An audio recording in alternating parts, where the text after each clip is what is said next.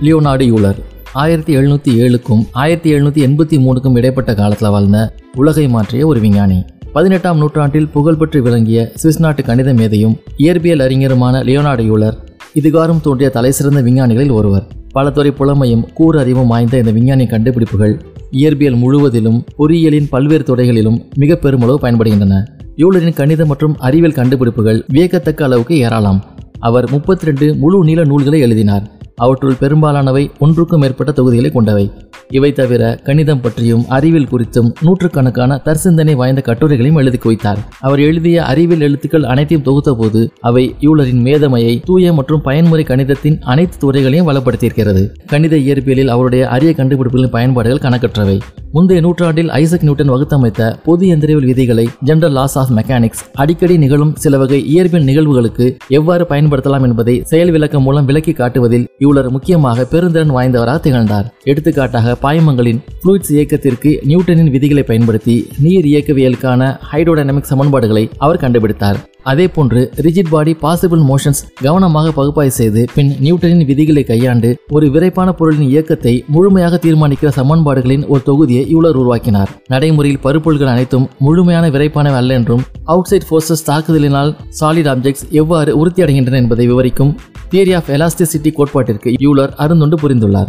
வானியல் பற்றிய சிக்கல்களை அஸ்ட்ரானமிக்கல் ப்ராப்ளம்ஸ் கணித முறைப்படி பகுப்பாய்வு செய்வதற்கும் யூலர் தம் திறமைகளை பயன்படுத்தினார். குறிப்பாக சூரியன் பூமி சந்திரன் ஆகிய மூன்று கோளங்களும் ஒன்றின் மீது ஒன்று ஈர்ப்பாற்றலை கொண்டிருக்குங்கால் எவ்வாறு இயங்குகின்றன என்பதை விளக்கும் முக்கோண சிக்கல் த்ரீ பாடி ப்ராப்ளம் குறித்து அவர் இந்த முறையில் ஆராய்ந்தார். இந்த சிக்கலுக்கு இன்னும் தீர்வு காணப்படவில்லை. இச்சிக்கல் இருபத்தி ஒன்றாம் நூற்றாண்டுக்கும் நீண்டு செல்லும் போல் தோன்றுகிறது. இங்கு ஒளியலை கோட்பாடை சரியாக ஆதரித்த ஒரே ஒரு பதினெட்டாம் நூற்றாண்டு விஞ்ஞானி யூலர் தான் என்பது குறிப்பிடத்தக்கது. யூலரின் செழுமையான சிந்தனை மற்றவர்கள் புகழ் பெறுவதற்கு காரணமான கணித கண்டுபிடிப்புகளுக்கு முதல் படியாகவும் விளங்கியது. எடுத்துக்காட்டாக புகழ்பெற்ற பிரெஞ்சு கணித இயற்பியல் அறிஞராக ஜோசப் லூயிஸ் லாங்கராஜ் கோட்பாடு முக்கியத்துவம் வாய்ந்தவையாகவும் எந்திரவியலில் பல்வேறு சிக்கல்களுக்கு தீர்வு காண்பதற்கு பயன்படக்கூடியமான சமன்பாடுகளின் ஒரு தொகுதியை லாக்ரேஞ்சஸ் ஈக்குவேஷன் கண்டுபிடித்தார். ஆனால் இதற்கான அடிப்படை சமன்பாட்டினை முதலில் கண்டுபிடித்தவர் யூலரே ஆவார். இந்த சமன்பாடு யூலர் லாங்ராஜ் சமன்பாடு என குறிப்பிடப்படுகிறது. ஜின் பாப்டிஸ் யூரியே என்ற மற்றொரு பிரெஞ்சு கணித மேதை யூரிய பகுப்பாய்வு ஃபோரியர் அனாலிசிஸ் எனப்படும் முக்கியமான கணித உத்தியை கண்டுபிடித்தவர் என்று பெருமைப்படுத்தப்படுகிறார்.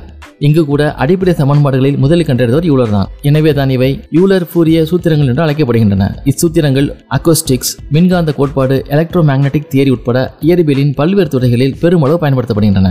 கணிதத் துறையில் யூலர் முக்கியமாக கால்குலஸ் இன்ஃபனைட் சீரிஸ் ஆகிய பிரிவுகளில் மிகுந்த ஈடுபாடு கொண்டிருந்தார். கால்குலஸ் ஆஃப் வேரியேஷன்ஸ் மெய்நிலை எண் புனைவியல் எண் ஆகியவற்றின் கலவை எண்கள் பற்றிய கோட்பாட்டிற்கு தியரி ஆஃப் காம்ப்ளெக்ஸ் நம்பர் அவர் செய்துள்ள அரும்பணிகள் அந்த துறைகளில் பின்னிய முன்னேற்றங்கள் அனைத்திற்கும் அடிப்படையானவை ஆகும் இவ்விரு துறைகளும் தூய கணிதத்திற்கு மிக முக்கியமான என்பது மட்டுமின்றி அறிவியல் ஆராய்ச்சி பணிகளிலும் பெருமளவு பயன்படக்கூடியனவாகும் யூலர் உருவாக்கிய zero i theta is equal to cos theta plus i sine theta எனும் சூத்திரம் திரிகோணம் சார்பலன்களுக்கு திரிகோணமெட்ரிக் ஃபங்க்ஷன்ஸ் இமேஜினரி நம்பர்ஸ் இடையிலான தொடர்புகளை காட்டுகிறது. எனவே நெகட்டிவ் நம்பர்ஸ் லாகரிதம்ஸ் கண்டுபிடிப்பதற்கு இந்த சூத்திரம் பயன்படுகிறது. கணிதம் முழுவதிலும் மிக அதிகமாக பயன்படுத்தப்படும் சூத்திரம் இதுவே ஆகும் பகுப்பாய்வு வடிவ கணிதம் அனலிட்டிக்கல் ஜாமெட்ரி என்ற பாடநூலையும் யூலர் எழுதினார். வகையீட்டு வடிவ கணிதம் டிஃபரன்ஷியல் ஜாமெட்ரி பொதுநிலை வடிவ கணிதம் ஆர்டினரி ஜியாமெட்ரி ஆகியவற்றிற்கும் இவர் முக்கியமான தொண்டாற்றியுள்ளார். அறிவியல் பயன்பாடுகளை கொண்ட கணித கண்டுபிடிப்புகளில் யூலர் பெருந்தன்மை வாய்ந்தவராக இருந்த போதிலும் தூய கணிதையில் பியூர் மேத்தமெட்டிக்ஸ் துறையிலும் அவர் இணையாக சாதனைகள் புரிந்தார். ஆனால் அவர் எண்ணியல் கோட்பாட்டுக்கு தியரி ஆஃப் நம்பர் ஆற்றியுள்ள எண்ணிறந்த பணிகள் புரியாப்பதை குறிப்புகள் நிரம்பியுள்ளமையால் அவற்றை விவரிக்க முடியவில்லை. இருபதாம் நூற்றாண்டில் கணிதத்தில் ஒரு முக்கியமான பிரிவாக வளர்ச்சி பெற்றுள்ள இடவியல்பு இயக்கவியல் டாபாலஜி தொடக்க ஆராய்ச்சிகளை மேற்கொண்டவர்களில் யூலரும் ஒருவர். கடைசியாக குறிப்பிடினும் சிறிது முக்கியத்துவம் குறையாத ஒரு துறைக்கும் யூலர் பெருந்துண்டு புரிந்துள்ளார். அதுதான் இன்றைய கணித குறிமுறை சிஸ்டம் ஆஃப் மேத்தமேட்டிக்ஸ் நோட்டேஷன் ஆகும்.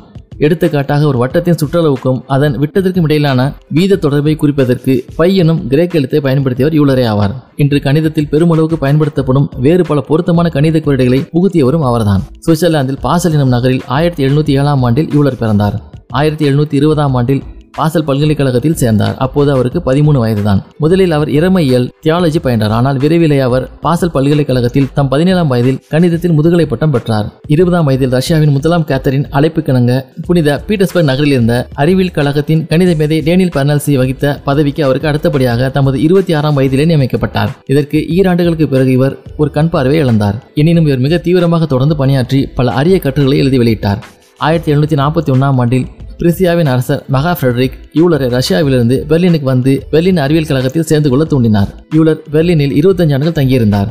ஆயிரத்தி எழுநூத்தி அறுபத்தி ஆறாம் ஆண்டில் அவர் மீண்டும் ரஷ்யாவுக்கு திரும்பிச் சென்றார். அதற்கு பின் சிறிது காலத்திலேயே அவரது மற்றொரு கண்ணின் பார்வையும் இழந்தார். இரு கண்களையும் இழந்துவிட்ட போதிலும் அவர் தம் ஆராய்ச்சிகளை கைவிடவில்லை. மனக்கணக்கு மென்டல் அரித்மெட்டிக் போடுவதில் யூலர் ஒரு அற்புத திறமை படைத்தவராக இருந்தார். எனவே அவர் ஆயிரத்தி எழுநூத்தி எண்பத்தி மூணாம் ஆண்டு புனித பீட்டர்ஸ்பர்கில் தம் எழுபத்தி ஆறாம் வயதில் காலமாகும் வரையில் கணிதத்தில் முதல் தரமான ஆராய்ச்சி கட்டுரைகளை தொடர்ந்து எழுதி கொண்டே இருந்தார். யூலர் இருமுறை திருமணம் செய்து கொண்டார். அவருக்கு பதிமூணு குழந்தைகள் பிறந்தனர் அவர்களில் எட்டு பேர் குழந்தை பருவத்திலே இறந்துவிட்டனர். யூலரின் கண்டுபிடிப்புகள் அனைத்தும் அவர் உயிர் வாழ்ந்திராமல் இருந்தாலும் இறுதியாக கண்டுபிடிக்கப்பட்டிருக்கக்கூடும். எனினும் யூலரின் சூத்திரங்களும் சமன்பாடுகளும் உத்தி முறைகளும் இல்லை என்றால் நவீன அறிவியலும் தொழில்நுட்பமும் நினைத்து கூட பார்க்க முடியாத அளவுக்கு வெகுவாக பின்தங்கி போயிருந்திருக்கும். கணித பாட நூல்களிலும் இயற்பியல் பாட நூல்களிலும் இடம்பெறும் பொருட்குறிப்பு அகராதிகளை இண்டெக்ஸஸ் மேற்போக்காக நோக்கும்போது யூலர் கோணங்கள் யூலரின் நிலையன் யூலரின் சமன்பாடுகள் யூலரின் இயக்க சமன்பாடுகள் யூலரின் சூத்திரம் யூலரின் அளவை படிமாற்றம் பெர்னாலி யூலர் விதி யூலர் ஃபூரிய சூத்திரங்கள் யூலர் லாங்ராஞ்ச் சமன்பாடு யூலர் மக்லூரின் சூத்திரம் இத்தனையும் மிக முக்கியமான உதாரணங்களே. இவற்றையெல்லாம் கருதுகையில் யூலருக்கு இந்த பட்டியலில் இன்னும் உயர்ந்த இடம் ஏன் அளித்திருக்க கூடாது என்று கேட்கலாம். இதற்கு முக்கிய காரணம் நியூட்டனின் விதிகளை எவ்வாறு பயன்படுத்த முடியும் என்பதை காட்டுவதில் யூலர் அபார வெற்றி பெற்றிருந்த போதிலும் அறிவியலின் மூல விதிகள் ஒரிஜினல் பிரின்சிபல்ஸ் எவற்றையும் அவர் தாமே கண்டுபிடிக்கவில்லை என்பதுதான். எனவேதான் அடிப்படையான புதிய அறிவியல் நிகழ்வுகளை அல்லது விதிகளை கண்டுபிடித்த பெக்கரல் ரஞ்சன் ட்ரிகோர்மெண்டல் போன்றோர் இவருக்கு முற்பட்டு இடம்பெற்றிருக்கிறார்கள் எனினும் அறிவியலுக்கும் பொறியியலுக்கும் கணிதத்திற்கும் அவர் ஆற்றிய தொண்டு அளப்பரியது என்பதில் ஐயமில்லை.